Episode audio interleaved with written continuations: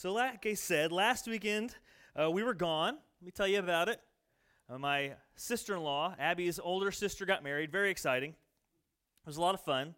Um, but that meant that Abby left last Wednesday night to go and help her sister do, you know, all the pre-wedding things, which is fine. She should totally get to do that and spend that time with her sister. It's very uh, unique time.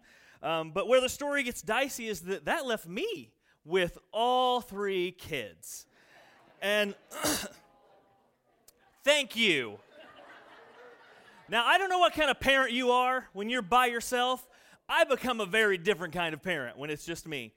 Because, you know, when you have kids, you got all these lofty goals. Like, I want them to, you know, find their purpose in life, and I want to be a good parent and nourish them and not, you know, mess them up in any irreplaceable or irreversible ways. And but when it's just me, all that goes out the window. The only thing that matters is surviving. and, you know, there's no pleasant family meals. It is just getting kids food they will eat without whining too much and then yelling at them the whole time so they don't spill something on themselves or the floor. Um, bath time. Oh, it's not. Pl- there's no playing at bath time when it's only dad. Okay, it is making sure the water is not too hot. It's making sure they scrub all the important places, and then making sure they don't get water all over the ceiling and floor and walls like they tend to do. Um, and Eleanor, our two-year-old, might look really cute, but her life's mission is to put things on the floor. If it's in a drawer, it needs to be on the floor.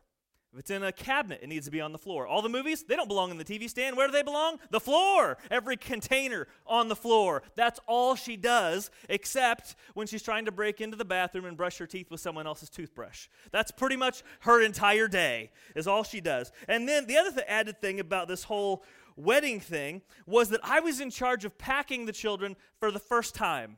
Uh, for a weekend away. Now, Abby had, has always done that before, and I never understood why she got so stressed out. I get it now. Now, to be fair, I, I, didn't even do it entirely alone. She set out all the important wedding clothes for me, but I had to make sure, you know, we had clothes for everything else, shoes for the right stuff, um, so that they didn't have to wear their wedding stuff when it wasn't wedding time and risk getting it dirty. I had to make sure there were enough diapers, make sure we had Dramamine so no one threw up on the way to the wedding or from the wedding, and and then I had to iron, I was in charge of ironing the wedding clothes, which is pointless, by the way, because anytime you put clothes on two young boys, they're ruined immediately. Like, it's, it's like, we're never wearing this again. You've got it stained. There's no chance. And so I get over there, and everything's fine for the rehearsal stuff. But then the other thing that's probably the most dangerous part of this whole weekend was that I was in charge of getting the children ready for the wedding. That meant I had to, by myself, make sure they were in the right clothes. Everything was tucked in, buttoned up. Hair was done appropriately. And this might shock you, but I'm not really great at doing hair. It's not really my thing, especially when you've got a little girl who has lots of hair, long hair, and she never stops moving while you're trying to put it in some sort of a ponytail. If you've ever wondered why sometimes she's got a ponytail right here on the side of her head, it's because she didn't stop moving and we thought, fine, that's good enough. It's out of her face, move along. And so, yeah, it, it's just not it's just not my thing.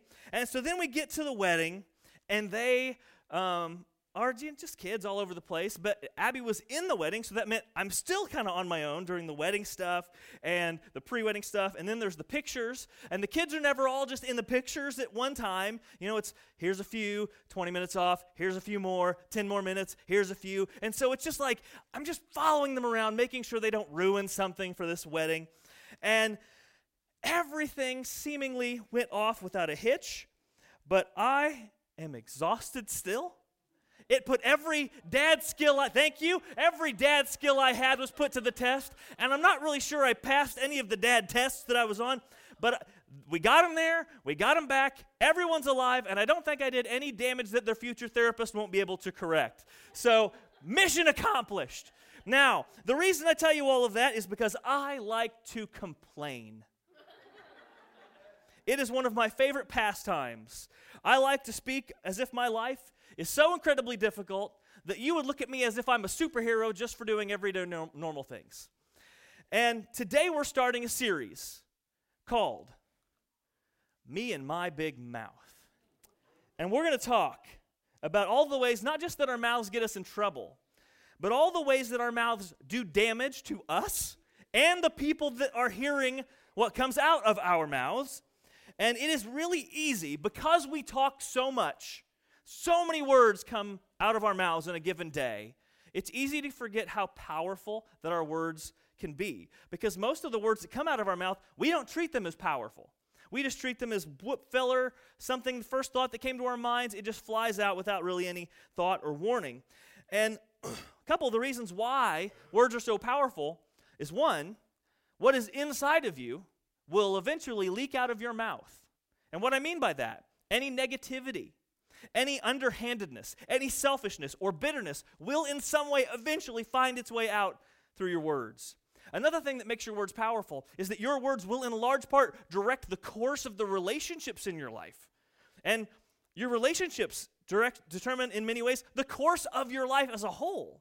And so, the way you speak will determine the types of relationships you have or the types of relationships you are unable to have.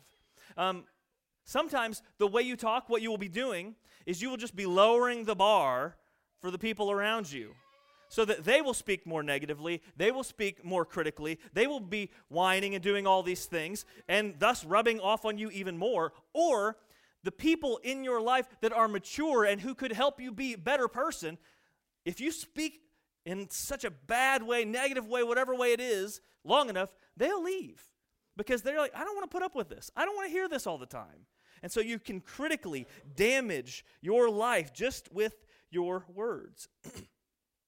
Now, Jesus, who is the center post of our faith, the pillar of all that we believe, the one who we believe was God who came down into our world and lived a human life of perfection, died on the cross for our sins, and rose from the grave, giving us hope that one day we can defeat death as well. He had a half brother, a couple half brothers that we know of, and one of them was named James. And James spent most of his young life not believing that his brother was who he said he was. And suddenly, somewhere along the way, James changed his tune, probably when he saw his brother after he died. That would change a lot of people's tune. I don't know what it would take for you to believe that your brother or your sister was God, but seeing them come back from the dead would probably do it for a lot of us, and that worked for James. And so he ended up being not only a believer, he not only lived the majority of his life and died believing that his brother was in fact God and his Savior, he was a major leader in the early church in Jerusalem. And he wrote a letter that we have in our New Testaments. We just call it the book of James.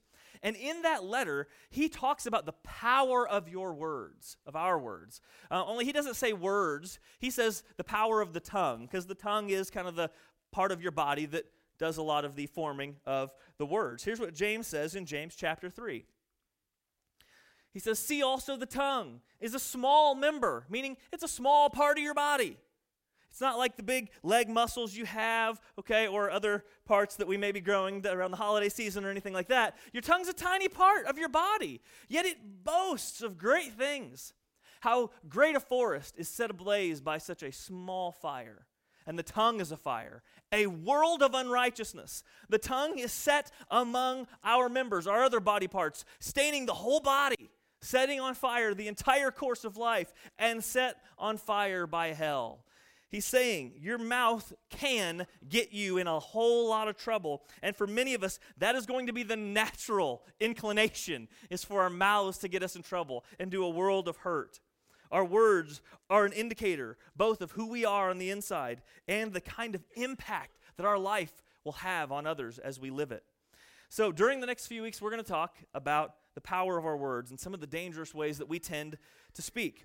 Now, today we're going to talk about complaining. And I don't want to talk about it. I'll just be honest with you. I like complaining. It makes me feel better about myself. And yeah, you give me whines that are sarcastic, but I they feel good still. You know, it still feels like sympathy to me. And so, um, I have always been a person who has had a tendency toward the dramatic. I've tried to kind of temper that as I've gotten older, but I've always had a tendency toward the dramatic. I'm starting to see that in my children, which is just great. And and but but I, but it's it's this every problem in my life is the worst problem. Every inconvenience is the worst inconvenience that anyone's ever experienced in the history of inconveniences. Um, every time I get caught at a train when I'm already running late, it's why God have you abandoned me? You know, I'm I'm cursing God for that horrible horrible moment. And so being that I am drawn towards the dramatic and seeing things as worse maybe than they really are, complaining becomes very natural for me. It's very easy for me to complain. I usually play it off with sarcasm or humor, um, but often I just want people to see and appreciate and praise how difficult my life is. And hearing someone else complain, you might think, wow, they're really negative. That's all they do is complain. But there's more at stake than just maybe someone being a negative person. Complaining is actually a symptom of something much larger going on in our hearts. And so I want to talk about that as we uh, go forward. It's something poisonous, more that's at the root of all these complaints in my heart and in your heart. So, what we're going to do is we're going to look at a portion of a letter um, written by the Apostle Paul. the Apostle Paul, he's a great person to listen to when it comes to teaching on how Christians should live because he was a first century Jewish priest who hated Christians. He thought they were corrupting the Jewish faith that he loved and spent his entire life learning about and focusing his life on. He thought these Christians were coming down and leading people astray from the truth. And so he wanted to get rid of them, so much so that he took on a job with kind of the Jewish establishment, religious establishment, where he would go and round up Christians to be arrested and killed. And then one day, he had an encounter with the risen Jesus and became a Christian. And it was such an abrupt turn in his life that other Christians were like scared of him because they were like, wasn't he the guy that like two days ago was throwing people in jail? Like, I don't think I want to believe him. Maybe this is a trap. But he went on to be one of the major contributors of our New Testament. He wrote most of the books in our New Testament, and he became a church planter where he traveled all over the ancient Roman world, taking the, the story of Jesus anywhere he went. And so, what he would do is he would go and he would plant a church, and then he would move on and plant another church once that church had got established. But he would write back to that previous, the previous churches to give them additional teaching, instruction. If there was a problem and they had questions, he would write these letters back. And those letters are what have been has, has survived thousands of years, and we have those in our New Testament. And one of the letters that Paul wrote was to an, a church in an ancient Roman colony um, called Philippi.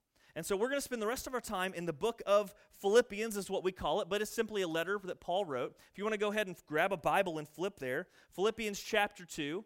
It's going to be on page 980 if you use the black Bible near you. If you brought your own Bible, I have no idea what page it's on, but good luck to finding it.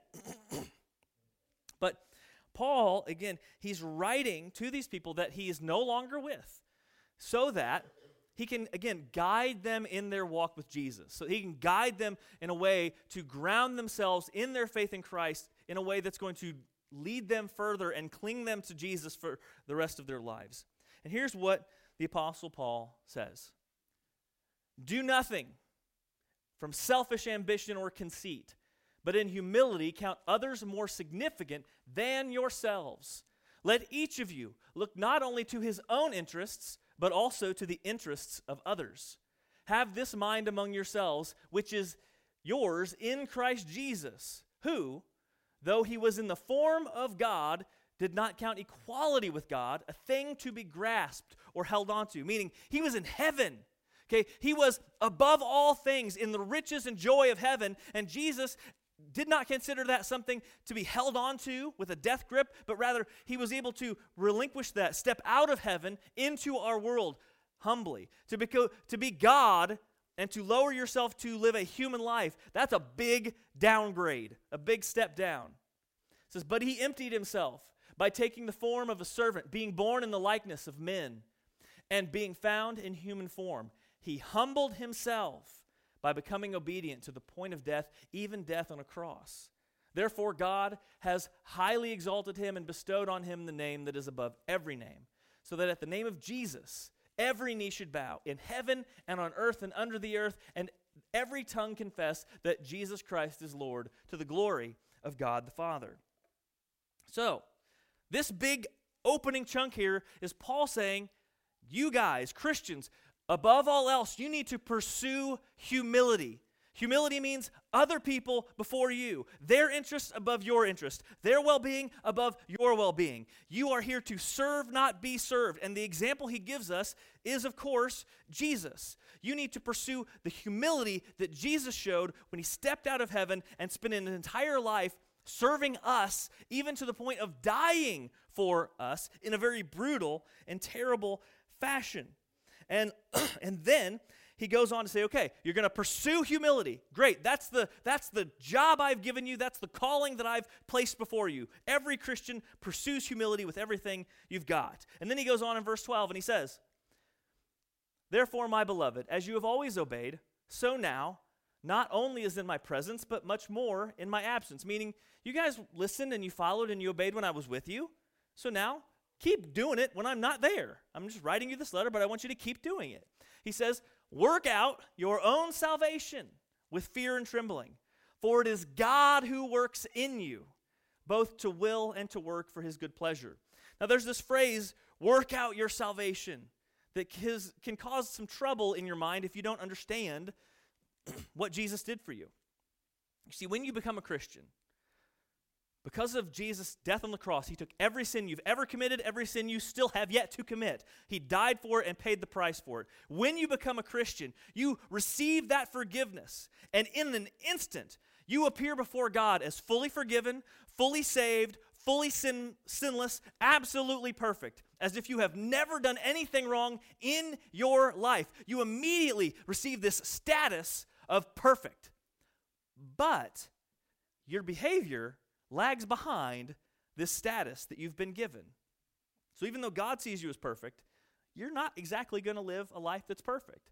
So he says, keep working out your salvation, meaning keep working to live up to the status that Jesus has given you as a perfect, redeemed creation. Saved creation. Excuse me. And that we aren't just doing it by our own strength. This isn't just white knuckling your way to be better, but it says he says, God is with you. It's the power of God in you, meaning that Jesus sent the Holy Spirit. He gives us the Holy Spirit as Christians to live inside of us, to give us extra supernatural strength to actually try to be better, to try to live up to this status that we've been given. And so we do not work out our salvation. That's not, that's not saying do good so God will save you. No, we're already saved. And so we work out our salvation out of gratitude for God, out of the love that He's shown us, just because He's been so good to us. And when we live closer to who Jesus was, our lives are actually better. So he says, okay, pursue humility in all things because you're not there yet. You're a work in progress. And then he goes on to say a little bit of how can we pursue that humility? What are some of the ways that we can work out that salvation so that hopefully we can be more humble like Jesus? And that's where we come to verse 14. Do all things without grumbling. Not most things, not some things, not work things, not home things, all things without grumbling or disputing, so that you may be blameless and innocent children of God without blemish in the midst of a crooked and twisted generation, among whom you shine as lights in the world. Do all things without grumbling. Another word for grumbling is complaining. Another word for complaining is whining. Okay? All of that fits in there. And man, if that verse could just be out of the Bible, I would be okay with it. Because again, I like to complain. But let's put all these pieces together. Strive for humility because you are a work in progress. You're not there yet. How do you strive for humility? By doing things without grumbling. What's the connection between complaining and, and humility? Well, it's that complaining only builds up yourself. Complaining is not them first, serving other people. Complaining is all about you serving you and me serving me. It's about me putting a spotlight on myself. And man, I just I just think of my own life and the ways I complain, every time I complain, it's so that you will think about me. Um, and it's basically us trying to convince people that we are heroes and we should be praised and applauded just for getting out of bed every day. And, and, and it doesn't matter what you complain about. We all have our own brand of complaining. Okay, mine's usually about my kids and how tired I am. Maybe yours is um, all of the various ailments that are piling up as age piles up. Maybe it's how rough your work life is and how stressful it can be. Maybe it's about the family drama that's holding you back. And if it weren't for that mom or that cousin or that whatever brother sister you had, life would be great. Whatever your version of complaints is, when we complain, we're just trying to get people to look at us. Oh, you got to run away there. Um, okay? And there's and, and there's different ways that we can make ourselves look good when we complain. Okay, for instance, like I said, um, my way to my my way to complain, my preferred way to complain, is to make me look selfless and serving.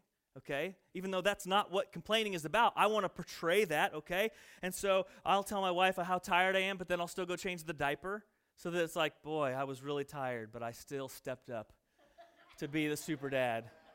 I was exhausted, but I did it for you, honey. Like it's that kind of, but it, it's this twisted way of using selfishness to try to mask myself as a selfless person. Sometimes we will complain not about how, you know, serving we are, but maybe we'll complain in a way to convince other people how smart we are. If you've ever been in a situation where there was a change, maybe at work, that you didn't like, or that nobody liked, and it just made some, you know, friction because things were changing and you know, it's just growing pains and all that stuff that goes along with changes.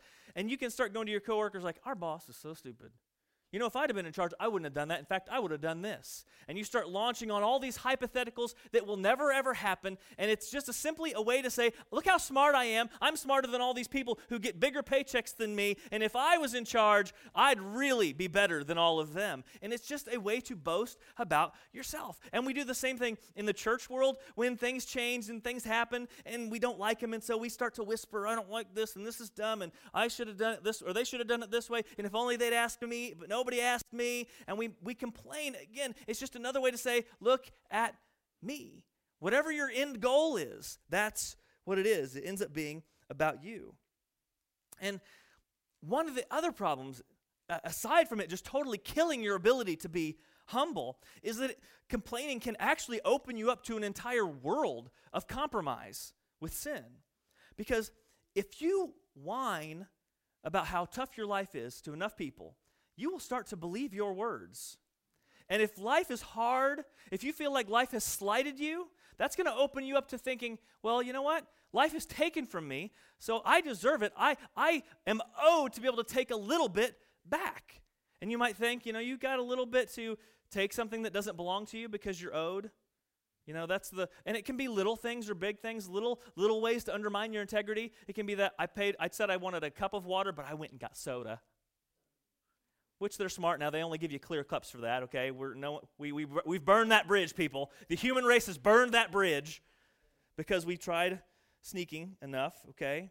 Maybe you have come up with this excuse saying that you can maybe ignore your kids sometimes because you had a hard day at work and so they can fend for themselves and I'm going to go out with my friends because I deserve it. You can do things like um, convince yourself that you, you deserve to spend money in a really unwise way that's going to damage your future because everything's been so hard on you. You deserve a treat. You deserve this vacation. You deserve this thing. And you open yourself up to problems and compromise and pain. Or maybe even when you are so determined to complain about something that you don't even know all the details of what's going on, and so you complain and you fill in the, the details with hearsay or gossip or maybe just straight up lies to make what you're saying and your complaints sound more powerful.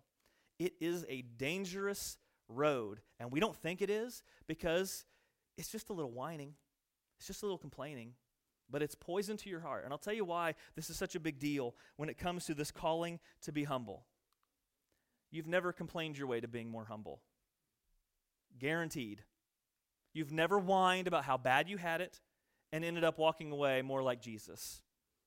I haven't either, which means, which means I've wasted a whole lot of words that did no good, that led me farther away from Christ, not to Christ. Whining, complaining, it does nothing for you. It might be a slightly cathartic act that feels good in the moment, feels a little bit good on your soul, but the dangers far outweigh the complaints. The dangers far outweigh any feel good that it might give you in the moment. And if our example is supposed to be Christ. I can't come up with any verses where he outright just complained about how bad he had it. And he knew his entire ministry that his life was going to end on a cross, a brutal, horrible way to die. And he never once said, Man, I gotta go to this cross. My dad is the worst. He never did any of that. In fact, he, he did pray before going to the cross Father, I'm scared to death of this, and if there's any way that we could not do this, that would be great. But if this is what you have for me, then I fully obey. And he committed to honoring God no matter what. And it's it's painful because as I read this, it's like, okay, Jesus went to the cross, like nails either through the center of his hand or through his wrists and his feet, and never complained about that. And if I get a splinter, I'll milk that all day for sympathy. Poor me, my poor thumb, I can't do anything. Ah, we got Jude thinks he's broken his pinky right now. Maybe he has. I don't know. We haven't taken him to the doctor because it's a pinky. You get nine other fingers, kid. Get over it. And I'm a better dad than that. That's not. But but all day he can't do anything. He takes a shower last night. Dad, I can't dry off. I can't hold the towel. Dad, I can't write. Dad, I can't draw. I can't do anything. You know. But but that's that's what I do. Where did he learn that from? From me. Anytime I, anything bad happens, like oh my life is awful. I can't do anything. Abby, you take care of it. I'll just sit here in the corner and cry. You know. And and it's like, but Jesus never did that. Did Jesus complain about how terrible people were treating him when they hung, on the, hung him on the cross? No, what did he do? Prayed for him. Father, forgive them. They know not what they do. And it's like, I'm so far away from Christ's likeness in this area of my life. I've been given the status of perfect, and I have not been trying to be better in this area.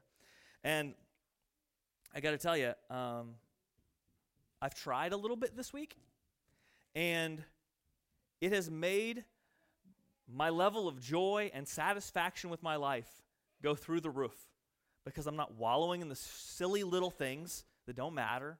I'm not looking for ways to, to make my life look worse. And it changes everything. It really does weigh on your heart when you live your life to complain. And so I want to challenge all of us. If this is something that is detrimental to your spiritual journey, if this is if this is hindering you from working out your salvation and living like Christ the way we're called to as believers, then I want to give you a challenge. And that challenge is for 24 hours to not complain. Yeah. And I'll, I'll even cut you a break. You can start tomorrow.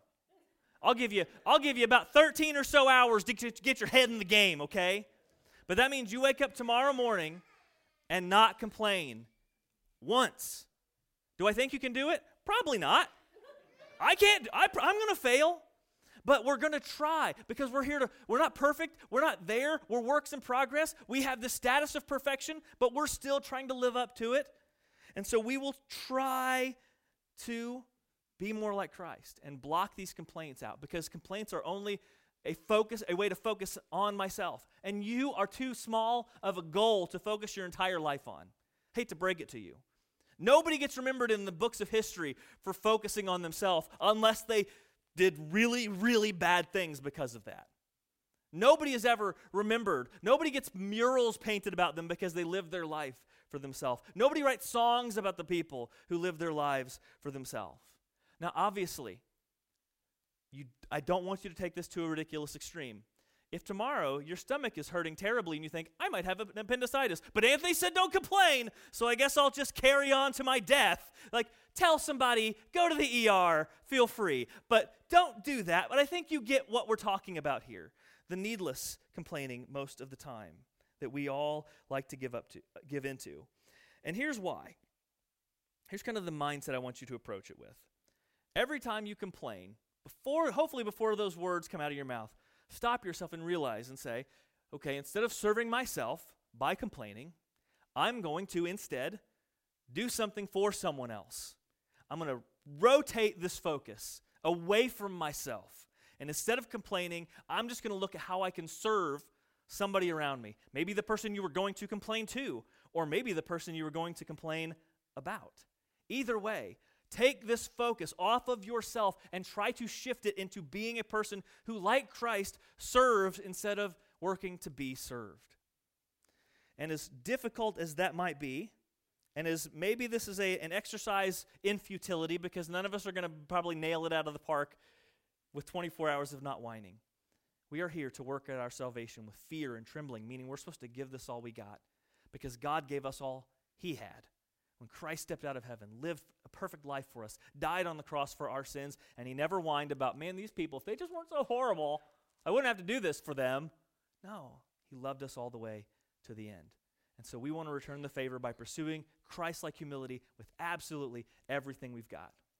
24 hours, starting tomorrow. You can do it. Hopefully, we can do it together. We can have a Loami Christian Church complain free day. I'll put a remind, some reminders on social media so that you can wake up tomorrow and go, oh, man, I forgot about that. Me, yeah. Oh, that's complaining, though. So maybe I should I? I don't want to lead you. I don't want to make you stumble. But oh well, we'll, we'll do it together. Okay, we're in this together. Work out your salvation with fear and trembling. Pursue Christ like humility at all costs. Let's pray. Lord, we are grateful to be here again as a church family and to be able to take up this challenge as a, as a church family.